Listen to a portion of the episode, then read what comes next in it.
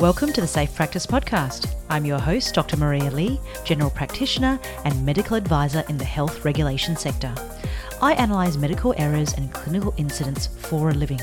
And along the way, I've learned a lot about the principles and the mechanics of safe practice, which I'm hoping to share with you in this podcast. I hope you stay tuned, and if you learn something, please pay it forward and share your knowledge with other clinicians. That way, pod by pod, we can build a safer healthcare system together. Of course, the content and opinions expressed in this podcast are entirely my own and are not the views of any of the organisations or bodies with which I am affiliated. So, without further ado, let's get stuck into some safe practice. Hello, hello, and welcome to another episode of the Safe Practice Podcast. Today is another clinical topic episode. And the question that we're aiming to answer in today's episode is At what stage do we stop using beta HCG to monitor the progression of a pregnancy? And to discuss this topic, I have with me a guest, obstetrician Dr. Alex Owen. Hello, Alex. Hello, Maria. Thanks for having me on. Thank you for coming on. Can you introduce yourself to us? I'm an obstetrician and gynecologist and also a sonologist, so I'm an ultrasound specialist, and I work in the eastern suburbs of Sydney. So, Alex, I've got a scenario to start with, and that scenario is this A woman presents with PV bleeding in her first trimester of pregnancy. A few days ago, she'd had an ultrasound which actually showed a normally progressing intrauterine gestation of nine weeks, with a fetal heart of around 150. Now, at this presentation, the woman's beta HCG is checked again and it's compared against her previous week's beta HCG. And it's noticed that the beta HCG has fallen slightly since that last reading a week ago. As a result, the woman is counselled that her pregnancy is probably failing and she's likely to miscarry at some point soon. Now, the patient is understandably devastated. Two weeks later, because no products of conception have been passed spontaneously, medical termination of pregnancy is prescribed. The patient goes as far as to purchase the medication from the pharmacy, but before she takes it, she's requested one last ultrasound just to be sure. At this ultrasound, to everyone's shock, the pregnancy is found to have progressed normally in the interval. The ultrasound now shows a live fetus measuring 11 weeks gestation, and there is also evidence of a subchorionic hematoma, which in retrospect was probably the likely cause of the PV bleeding two weeks ago. So, we have here a woman who was told that she was probably miscarrying based on a beta HCG that had fallen slightly since the previous reading. And we went as far as to almost terminate this pregnancy. How did this happen? How did it get from likely to miscarry to normally progressive pregnancy? Alex, what lessons can we learn from this scenario? Well, Maria, I think the first lesson we can learn from this is that PV bleeding in the first trimester is very common and while it can be associated with pregnancy loss, more commonly it's associated with a favourable pregnancy outcome. In many cases of bleeding in the first trimester, we do see a subchorionic hematoma, which is essentially a collection of blood clot or a bruise, if you like, outside the gestational sac. And while these hematomas can be associated with an increased rate of miscarriage, most of the time they do resolve spontaneously without any undue effect on the pregnancy. So the, the first the first lesson we can learn from this scenario is that bleeding in pregnancy is not necessarily evidence of miscarriage. The second lesson to learn from this scenario is that measuring the beta HCG level in a woman's blood is of no value once a viable intrauterine pregnancy has been confirmed.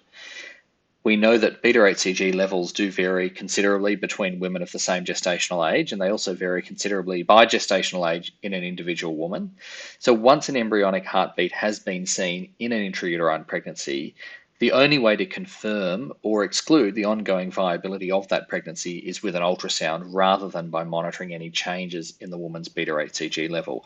And the reason for this is that we know that beta HCG levels will change naturally throughout the pregnancy, uh, typically, it's first detectable very early on, around the time of a missed period.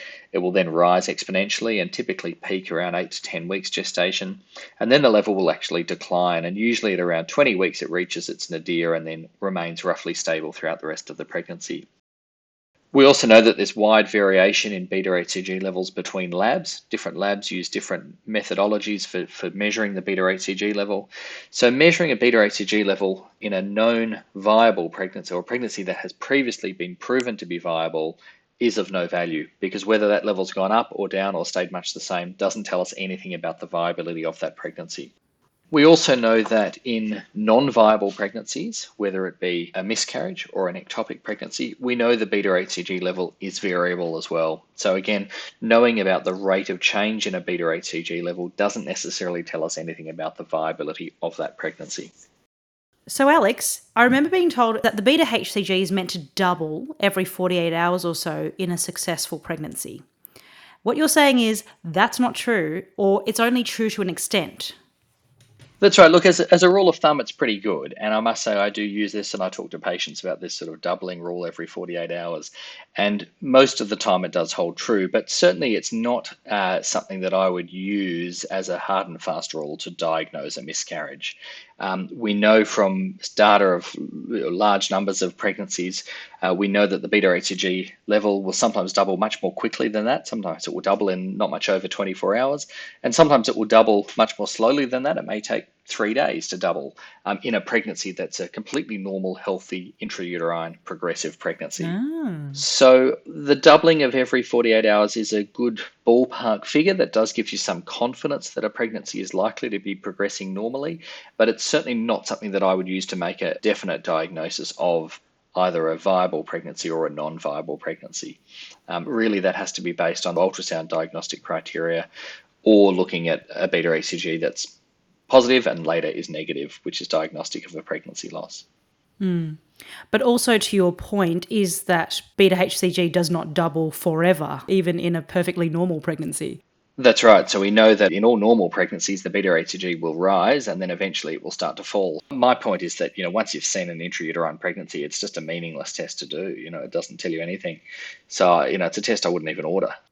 Okay, that's good to know. So, what you're saying is you wouldn't use a beta HCG to monitor the progression, even if there was a suggestion of first trimester bleeding. That's right. Ultimately, if you have a viable intrauterine pregnancy, the only way to confirm that that pregnancy is remaining viable is with ultrasound to confirm that there's still a heartbeat. Beta HCG doesn't add any additional information to that scenario, even in the presence of bleeding, even in the presence of a hematoma. Hmm. So we shouldn't do it before a pregnancy is confirmed to be intrauterine and before it's been confirmed to be viable, there can be a role for it. Uh, but certainly, once a heartbeat is seen, there's really no situation that I can think of where it would be useful to know the rate of change of beta HCG in that woman. Gotcha. Okay, loud and clear. The other thing I'd like to mention is that the diagnostic criteria that we use for, for establishing the diagnosis of a pregnancy loss are very specific and they're designed in that way so that we don't diagnose a progressive pregnancy as a non progressive pregnancy. Um, so we're quite strict in how we diagnose a pregnancy loss. And really, the only way you can diagnose a pregnancy loss, there's a few ways. One is based on ultrasound criteria. So we know if there's a, an embryo of a given size without a heartbeat or if there's a gestational sac of a given size without an embryo inside it, um, those criteria can be used to diagnose a miscarriage. We know that if there's a pregnancy where a heartbeat has previously been seen and then subsequently a heartbeat is not seen, we know that that's diagnostic of a miscarriage. And we also know that if a woman has a positive pregnancy test, whether it be a urine or a serum pregnancy test, who then develops bleeding and then has a negative pregnancy test, that's also diagnostic of a pregnancy loss. But there are no diagnostic criteria that I'm aware of that make that diagnosis of a pregnancy loss based on the rate of change of beta HCG. So, in other words, once we see a pregnancy in the uterus with a heartbeat, there's no value in doing another HCG level and comparing it to a previous number. Would you mind sharing with us those ultrasound criteria for pregnancy loss? Sure. So the, the ultrasound criteria for diagnosing pregnancy loss are based on the ASUM criteria. So ASUM is the Australasian Society for Ultrasound in Medicine. And the criteria that they use, um, there's a number of criteria. If there's an embryonic pole in the uterus of seven millimeters or more, so a crown rump length of seven millimeters or more, without a heartbeat, that's diagnostic of a miscarriage. If there's a gestational sac with mean sac diameter of at least 25 millimeters without an embryonic pole within it, That's also diagnostic of a miscarriage. And there are some situations where those criteria are not met. So, for example, if there's an intrauterine gestational sac, which is smaller than 25 millimeters without a heartbeat, Typically, the recommendation is to repeat the scan either one week later or two weeks later, depending on the size of the sac. And typically, you should find in most cases that there's a heartbeat seen at the subsequent scan. If the gestational sac is less than 12 millimeters in mean diameter at the first scan, you repeat the scan two weeks later. If the gestational sac is more than 12 millimeters in size, you repeat the scan after one week. So, when would you monitor the patient's beta HCG then? Well, to me, there are really four situations when I would order a beta HCG level. The first situation when I would order a quantitative beta HCG is in a woman who has a positive urine pregnancy test that has uncertain menstrual dates. And it's helpful to know the beta HCG when she does the first dating scan. So below a level of around 1500 to 2000, typically you won't see too much on ultrasound. But when the beta HCG level is above that so called discriminatory zone, typically you should see at the very least a gestational sac in the uterus on ultrasound. So in a woman with uncertain dates, if she's got a beta HCG level of say three or four hundred, it's usually not that helpful to do an ultrasound unless she's got concerning symptoms because we wouldn't expect to necessarily see a pregnancy at that time. So doing a beta HCG is useful in that situation because you can then have a bit of an idea at what point in time it should be over 2000 or so, which is the time when you should be thinking about doing a dating scan. Okay. The second situation in which I would do a quantitative beta HCG is when a woman has a positive urine pregnancy test but no pregnancy is seen on ultrasound. In other words, there's no evidence of an intrauterine or an ectopic pregnancy on ultrasound. So this is a so-called pregnancy of unknown location. And the issue in this situation is that there's a possibility it could be an ectopic pregnancy. And so doing a beta HCG level and, and monitoring beta HCG levels in this situation is useful because if the level is following that rough doubling every 48 hours, that's usually a sign that it's probably an intrauterine pregnancy. If the beta HCG is plateauing or rising slowly, you'd be more concerned about an ectopic pregnancy. And if the beta HCG level is declining, that's typically more in keeping with a spontaneous loss of an intrauterine pregnancy. Uh, but again, the rate of change of beta HCG does not allow you to make a definite diagnosis unless you see something on ultrasound, either confirming an intrauterine pregnancy or confirming evidence of an ectopic pregnancy. The third situation when I would do a beta HCG level is monitoring after a spontaneous miscarriage. So if a woman has a, an intrauterine pregnancy which spontaneously miscarries, it's useful to confirm that the beta HCG level returns to zero, as this would effectively exclude a molar pregnancy. In situations where we have products of conception. So, for example, a woman who has a surgical evacuation of the uterus, we would routinely send the products of conception for histopathological analysis, and this would confirm, or this would confirm that it's normal products of conception rather than there being any evidence of a molar pregnancy. So, if we don't have the benefit of histopathology, the usual routine would be to do beta HCG monitoring to confirm that it returns to zero. And the final situation when I would do HCG monitoring is after the uh, after a confirmed diagnosis of a molar pregnancy. And we know in this situation there are very specific protocols for monitoring the HCG level to confirm that it returns to zero to exclude the diagnosis of gestational trophoblastic neoplasia. So, I guess at this point, some of our listeners may ask look, Okay, so there's no role in doing a beta HCG after you've seen the fetal heart, but what is the harm in doing it? Because obviously, this is a podcast about safe practice. So, if we're talking about something, we're obviously talking about something that has the potential to harm patients. Well, I guess the scenario really demonstrate what the harm could be. The harm is that you know, if beta HCG inevitably will plateau and will even fall in a healthy pregnancy, using it to monitor pregnancy progression beyond that point might cause us as clinicians to interpret a plateauing or a falling HCG as a sign of pregnancy failure. Uh, sometimes, as you can see from the scenario, resulting in attempts to terminate a healthy pregnancy.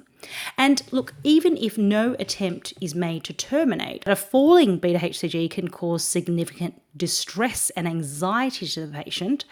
And even in cases where the pregnancy is ongoing, it can result in unnecessary extra testing to confirm fetal viability.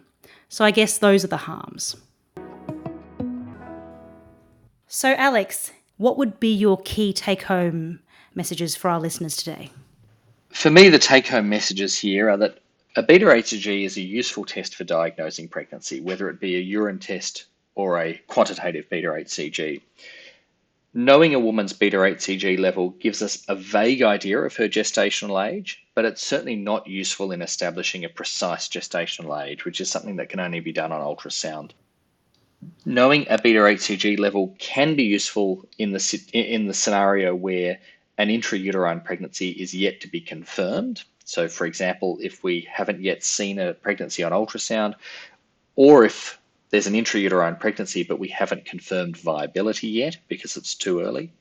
And it's also useful in monitoring after a pregnancy loss. So, after a woman develops pain and bleeding, and her beta HCG goes from being positive to being negative, or after a molar pregnancy, there's a very important role in monitoring the HCG level.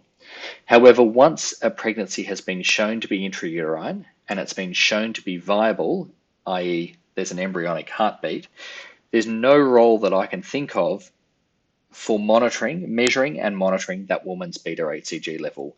And the reason for that is that a beta HCG level will fluctuate in a normal pregnancy such that a rise or fall or plateauing of a beta HCG level doesn't tell us anything about the viability of a pregnancy that has already been shown to be viable. Gotcha. Heard you loud and clear. Thank you so much for sharing all your knowledge with us today, Alex. It's been really helpful and I've learned a lot. Thank you, Maria. That's the end of another episode of the Safe Practice Podcast. And this is the bit where I ask you for a favour. If you found the information in today's episode helpful, please share it with your colleagues because the more clinicians that know about these tips and tricks of safe clinical practice, the better it stands for all of us, both as practitioners of the healthcare system and as consumers of the healthcare system. And that's it today from me, Dr. Maria Lee, and Dr. Alex Owen. Until next time, stay safe.